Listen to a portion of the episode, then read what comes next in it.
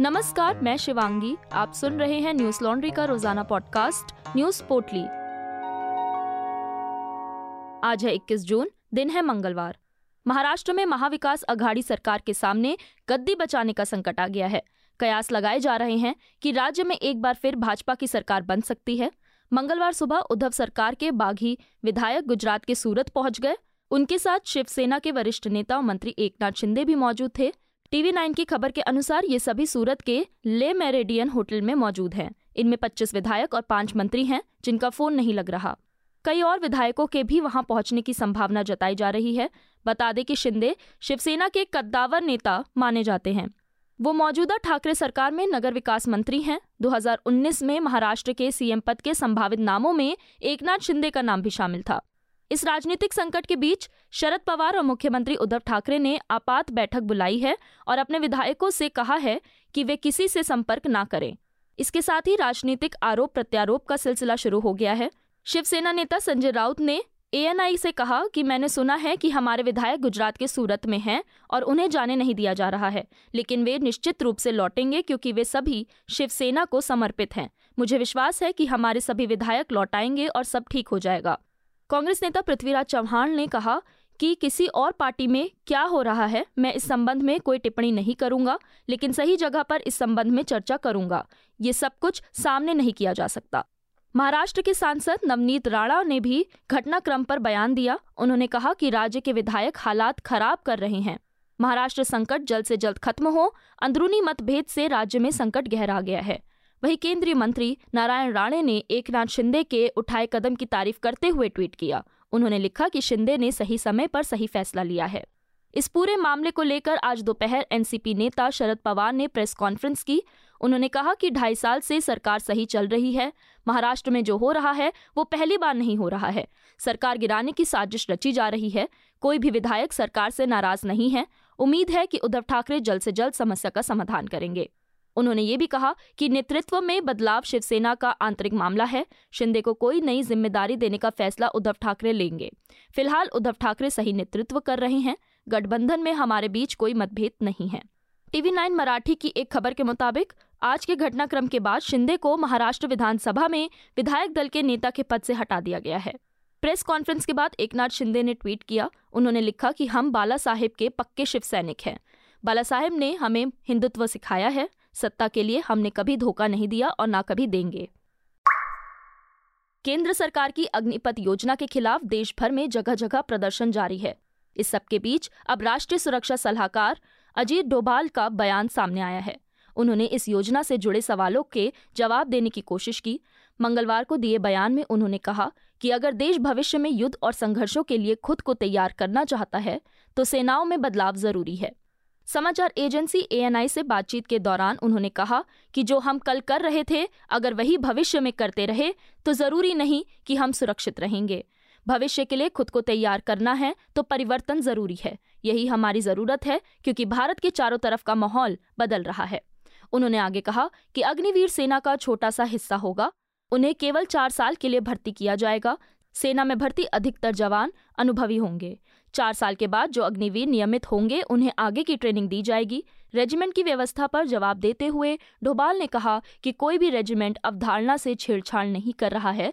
Regiment system जारी रहेगा, उसे खत्म नहीं किया जा रहा। देश भर में अग्निपथ योजना के खिलाफ हो रहे उग्र प्रदर्शनों पर डोभाल ने अपनी प्रतिक्रिया दी। उनका मानना है कि लोगों की चिंताएँ जल्द ही दूर हो जाएँगी। जिन्हें चिंता हो रही है, उन्होंने देश की सेवा भी की है। जब कोई बदलाव आता है, चिंता होना स्वाभाविक है। लेकिन जैसे जैसे समय के साथ उन्हें इस योजना के बारे में पता चलेगा, उनकी चिंता दूर हो जाएगी। उग्र प्रदर्शन में कोचिंग सेंटरों की भूमिका को लेकर डोभाल ने कहा है कि एफआईआर दर्ज की गई है। जाँच के बाद ही स्पष्ट हो पाएगा कि हिंसा के पीछे कौन लोग थे। उनकी राय में जाँच बहुत अच्छे से होनी चाहिए।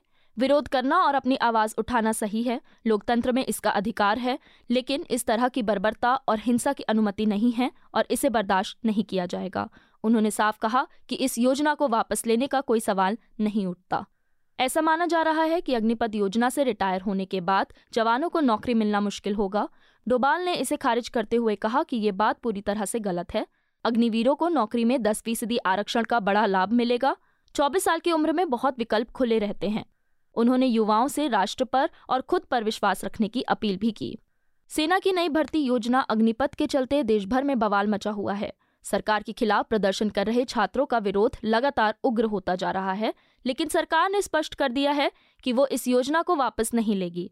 इस योजना के बारे में विस्तार से समझने के लिए हमारा इस हफ़्ते का सारांश देखना ना भूलें। इसे देखने के लिए आप न्यूज़ लॉन्ड्री के यूट्यूब चैनल पर जा सकते हैं। साथ ही हमारे रिपोर्टर बसंत कुमार की मथुरा से ग्राउंड रिपोर्ट को भी ज़रूर देखें। इस रिपोर्ट का शीर्षक है, अग्निपथ योजना हमारे लिए मरने मारने का मौका है, क्योंकि आर्मी के अलावा हमने कुछ सोचा नहीं। इस रिपोर्ट को देखने और पढ़ने के लिए आप हमारी website Hindi dot Newslaundry dot com पर जाएँ। बसंत कुमार जनता के मुद्दों को उठाते हैं। वो किसी विज्ञापन के भरोसे फ़ील्ड पर नहीं उतरते बल्कि आप तक सही खबर पहुँचाने के इरादे से रिपोर्टिंग करते हैं। उनकी जमीनी पत्रकारिता और न्यूज़ लॉन्ड्री के मिशन को सहयोग देने के लिए आज ही हमारी website news laundry dot com पर जाएँ, सब्सक्राइब का लाल बटन दबाएँ और गर्व से कहें मेरे खर्च पर आज़ाद हैं खबरें। बिहार में राष्ट्रीय जनता दल के बाहुबली नेता अनंत सिंह को 10 साल की सजा सुना दी गई है। राजद नेता अनंत सिंह के खिलाफ आर्म्स एक्ट के मामले में कोर्ट ने ये फैसला सुनाया। वो घर से ए के फोर्टी सेवन और ग्रेनेड की बरामदगी के मामले में दोषी पाए गए थे। इस मामले पर मंगलवार को पटना में सुनवाई के दौरान अदालत ने अनंत सिंह को सजा का पात्र माना है। बता दें, मोकामा से आरजेडी के विधायक अनंत सिंह को एमपी एमएलए कोर्ट ने 14 जून को ही दोषी करार दिया था। अभी तक वो पटना की बेऊर जेल में बंद थे। अब अदालत ने सजा का ऐलान भी कर दिया है। एमपी एमएलए कोर्ट के विशेष न्यायाधीश त्रिलोकी दुबे ने अनंत सिंह को 10 साल कैद की सजा सुनाई है। अनंत सिंह के इस मामले को बिहार सरकार ने विशेष कांड की श्रेणी में रखा था। इस मामले में सुनवाई तेज़ी से हो, इसके लिए विशेष लोक अभियोजक को नियुक्त किया गया था। जाँच के दौरान नियुक्त स्पेशल सरकारी वकील ने तेरह पुलिसकर्मियों को कोर्ट में पेश किया। दूसरी ओर अनंत सिंह की ओर से बचाव पक्ष ने तैतीस गवाह पेश किए थे। दोनों पक्षों को सोमवार को पेशी के लिए बुलाया गया था, जिसके बाद अदालत ने मंगलवार को सजा सुनाई। अनंत सिंह के खिलाफ ये मामला साल 2019 से चल रहा है। हथियारों की तस्करी को लेकर पुलिस को मिली खबर के आधार पर पुलिस ने अनंत सिंह के मोकामा में लदमा गाँव स्थित घर पर छापेमारी की थी। ये रेड करीब 11 घंटे चली थी। इस दौरान अनंत सिंह के पास से ए के फोर्टी सेवन के साथ ही 26 राउंड गोलियाँ, एक मैगजीन और हैंड ग्रेनेड भी मिले थे।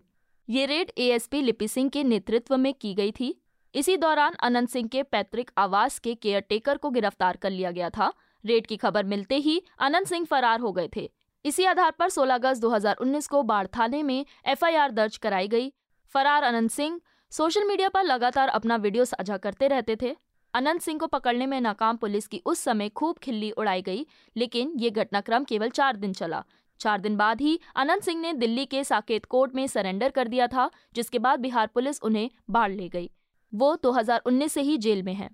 इस केस की जाँच अधिकारी बाढ़ अनुमंडल की तत्कालीन एएसपी लिपि सिंह थी। उन्होंने विधायक अनंत कुमार सिंह और केयरटेकर सुनील राम के खिलाफ कोर्ट में चार्जशीट दाखिल की थी। इसके बाद एमपी एमएलए कोर्ट ने इस मामले में विधायक अनंत सिंह और केयरटेकर के खिलाफ 15 अक्टूबर 2020 में आरोप गठित किया था।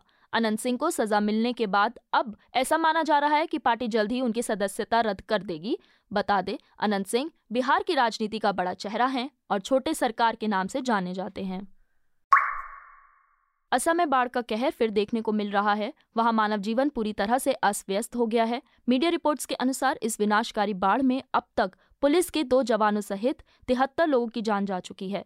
बीबीसी की खबर के मुताबिक असम पुलिस ने बताया कि नौगांव ज़िले के कामपुर पुलिस स्टेशन की एक टीम रविवार देर रात बचाव अभियान में गई थी, लेकिन बाढ़ के तेज बहाव की वजह से सब इंस्पेक्टर समुज्जल काकोती और कांस्टेबल राजीव बोर्दोलोई पानी में बह गए। वहीं बाढ़ से बचाव के लिए लोग राहत कैंपों की तरफ़ रुख कर रहे हैं। इसी खबर के मुताबिक अभी तक दो लाख लोग सात सौ चौहत्तर राहत शिविरों में पहुँच चुके हैं।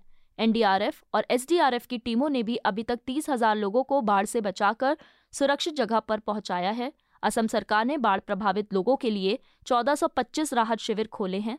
बाढ़ के साथ ही अब भूसकलन की घटना भी सामने आने लगी है। असम के कछार ज़िले में बीते दिनों लगातार हो रही बारिश के बाद भूसकलन की घटना देखने को मिली। इसमें दो लोगों की दबने से मौत की जानकारी मिली है। सेंट्रल वाटर कमीशन ने कहा है कि राज्य की प्रमुख नदियों, कोपीली और ब्रह्मपुत्र सहित सारी नदियाँ खतरे के निशान के ऊपर बह रही हैं। बाढ़ की वजह से राज्य का लगभग एक लाख हेक्टेयर फ़सल क्षेत्र प्रभावित हुआ है तथा रेल मार्ग और सड़क मार्ग पूरी तरह ठप हो गए हैं। राज्य में सेना को भी बुला लिया गया है। कामरूम ग्रामीण में पालेपारा गाँव में बाढ़ के कारण एक 40 वर्षीय कैंसर रोगी तीन दिनों से फंसी हुई थी। इन्हें अब भारतीय सेना ने बचा लिया है और इलाज के लिए गुवाहाटी के अस्पताल भेजा है। असम की बाढ़ की स्थिति को देखते हुए प्रधानमंत्री नरेंद्र मोदी ने राज्य के मुख्यमंत्री हिमंता बिस्वा सारमा से बात की। वहीं केंद्र ने हर संभव मदद का आश्वासन दिया है। केंद्रीय मौसम विभाग ने अभी कुछ और दिनों तक राज्य में बारिश की आशंका जताई है। राज्य सरकार सेना से और मदद लेने की कोशिश कर रही है, जिससे कि आने वाले दिनों में राहत और बचाव कार्य में कोई दिक्कत ना हो। इस सब के बीच असम के निवासी और राजस्थान रॉयल्स के ऑलराउंडर रियान पराग ने बाढ़ से हुए मानवीय नुकसान पर चिंता जताई। उन्होंने ट्विटर पर लिखा कि अगर आप असम की चाय पसंद करते हैं तो आपको असम में बाढ़ पर भी चिंता जतानी चाहिए। कई लोग बेघर हो गए हैं। घर बर्बाद हो गए हैं, सपने तबाह हो गए हैं। मेरे प्यार असम, जल्द ठीक हो जाओ, हर छोटी मदद मायने रखेगी। Assam state disaster management authority की जानकारी के अनुसार राज्य में अब तक तैतीस जिलों में करीब बयालीस लाख से ज़्यादा लोग प्रभावित हुए हैं। इनमें से सबसे अधिक 12 लाख लोग पारपेटा में प्रभावित हुए हैं। वहीं अब तक पाँच गाँव में बाढ़ के पानी में डूबने की खबर है। अंतर्राष्ट्रीय योग दिवस के मौके पर आज मालदीव से उपद्रव की खबर सामने आई है। मालदीव के नेशनल फुटबॉल स्टेडियम में मंगलवार सुबह लोग योग कर रहे थे। तभी गुस्से से भरी भीड़ अंदर घुस आई और योग कर रहे लोगों पर आक्रामक हो गई। लोग शोर मचाते हुए स्टेडियम खाली करने के लिए बोलने लगे। योग दिवस पर इस समारोह का आयोजन youth sports and community empowerment मंत्रालय के साथ भारतीय संस्कृति केंद्र ने किया था। भीड़ स्टेडियम में घुसकर तोड़फोड़ करने लगी। स्थिति को नियंत्रित करने के लिए पुलिस ने स्टेडियम में आँसू गैस के गोले छोड़े। आज तक की खबर के अनुसार हिंसक भीड़ योग कार्यक्रम का विरोध कर रही थी और स्टेडियम खाली कराना चाहती थी। इस पूरे मामले पर मालदीव के राष्ट्रपति इब्राहिम मोहम्मद सोलही ने जाँच के कड़े निर्देश दिए हैं। उन्होंने ट्वीट कर लिखा कि स्टेडियम में हुई घटना की मालदीव पुलिस जाँच कर रही है। इसे गंभीर मामला माना जा रहा है और इसके लिए जिम्मेदार लोगों पर कानूनी कार्रवाई की जाएगी। बीबीसी की एक खबर में बताया गया है कि मालदीव में कुछ लोग काफ़ी समय से योग दिवस का विरोध कर रहे थे। उन्होंने इसे लेकर पहले भी चेतावनी दी थी। ऐसा इसलिए क्योंकि योग में सूर्य की पूजा की जाती है, जो इस्लाम की मान्यताओं के अनुरूप नहीं है। इस विरोध के बीच स्टेडियम में आयोजन से पहले मालदीव के युवा और खेल मामलों के मंत्रालय ने योग और मेडिटेशन का आयोजन रास फनु आर्टिफिशियल बीच पर कराने की अनुमति मांगी थी। लेकिन विरोध के चलते माले की सिटी काउंसिल ने इससे इनकार कर दिया था। बता दें कि संयुक्त राष्ट्र ने 2014 में 21 जून को अंतर्राष्ट्रीय योग दिवस घोषित किया था। उस दौरान मालदीव उन 177 देशों में शामिल था जिन्होंने योग दिवस मनाने के संयुक्त राष्ट्र के प्रस्ताव के पक्ष में मतदान देकर फैसले का समर्थन किया था। आज की पोटली में बस इतना ही। कल फिर लौटेंगे खबरों की नई पोटली के साथ। नमस्कार। न्यूज़ लॉन्ड्री के सभी पॉडकास्ट ट्विटर आई और दूसरे पॉडकास्ट प्लेटफॉर्म पे उपलब्ध हैं। खबरों को विज्ञापन के दबाव से आज़ाद रखें। न्यूज़ लॉन्ड्री को सब्सक्राइब करें।